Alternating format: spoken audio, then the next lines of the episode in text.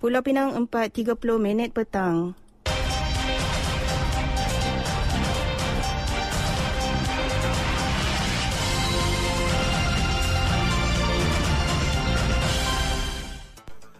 Warta Mutiara bersama-sama Hanisma Ismail. Assalamualaikum.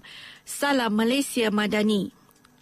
Sebanyak empat aduan berkaitan kes simbah cat yang berlaku di Taman Kuala Bekah Kepala Batas diterima Ibu Pejabat Polis Daerah Seberang Perai Utara semalam. Ketua Polis Daerah Seberang Perai Utara, ACP Muhammad Asri Syafi'i berkata, siasatan awal mendapati salah seorang mangsa telah melakukan pinjaman wang secara dalam talian melalui laman sosial Facebook pada awal bulan November lalu.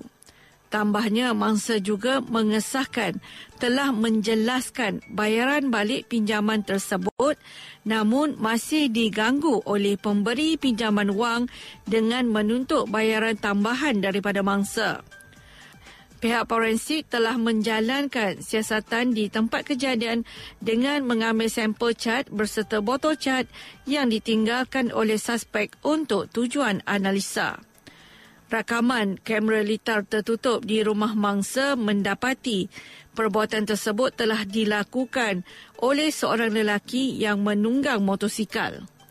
Kes disiasat di bawah Seksyen 5 Kurungan 2 Akta Pemberi Pinjaman Wang 1951 bagi kesalahan menawarkan pinjaman wang tanpa lesen serta Seksyen 427 Kanun Kesesaan bagi kesalahan melakukan kianat.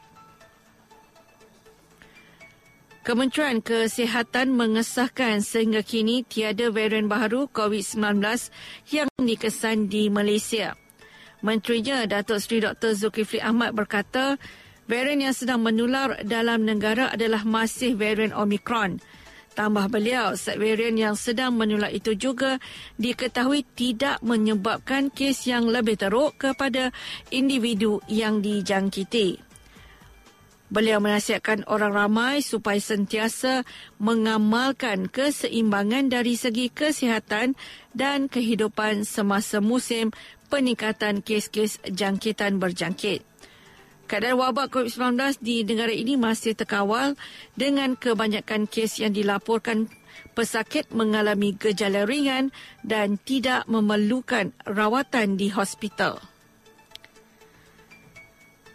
Jawatan Meteorologi Malaysia, Met Malaysia meramalkan hujan dan ribut petir di kebanyakan negeri bermula hari ini sehingga Ahad. Ramalan cuaca itu dikongsi Agensi Pengurusan Bencana Negara NADMA di laman X rasminya. Mengikut ramalan, pagi tadi hujan di satu dua tempat berlaku di Kelantan, Terengganu, Pahang, Perak, Johor serta beberapa kawasan di Sarawak dan Sabah. Pada sebelah petang pula, Putrajaya diramalkan ribut petir di beberapa tempat. Selain itu, ribut petir juga diramalkan di satu atau dua tempat di seluruh negara kecuali Perlis. Malam ini juga hujan di satu atau dua tempat diramalkan di Kedah, Pulau Pinang, Perak, Kelantan, Terengganu, Pahang, Selangor serta Sabah dan Sarawak. Sementara itu, pada pagi Sabtu, Selangor, Sarawak, Sabah serta negeri-negeri di pantai timur iaitu Kelantan, Terengganu, Pahang diramalkan mengalami hujan di satu atau dua tempat. Seluruh negara juga diramalkan mengalami ribut petir di satu dua tempat pada waktu petang pula. Waktu malamnya pula, Kedah, Pulau Pinang, Perak, Kelantan, Terengganu, Pahang, Selangor, Sarawak dan Sabah diramalkan hujan di satu dua tempat.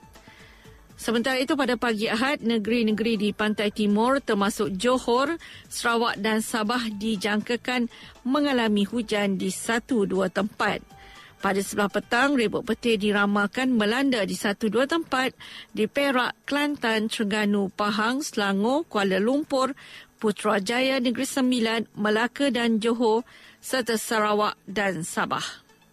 Pada waktu malam Ahad pula diramalkan hujan di satu dua tempat kecuali di Perlis, Negeri Sembilan, Melaka dan Johor. Dari sungai ke segara, Palestin pasti merdeka. Sekian Warta Mutiara Berita disunting Hanis Ismail. Assalamualaikum, salam perpaduan dan salam Malaysia Madani.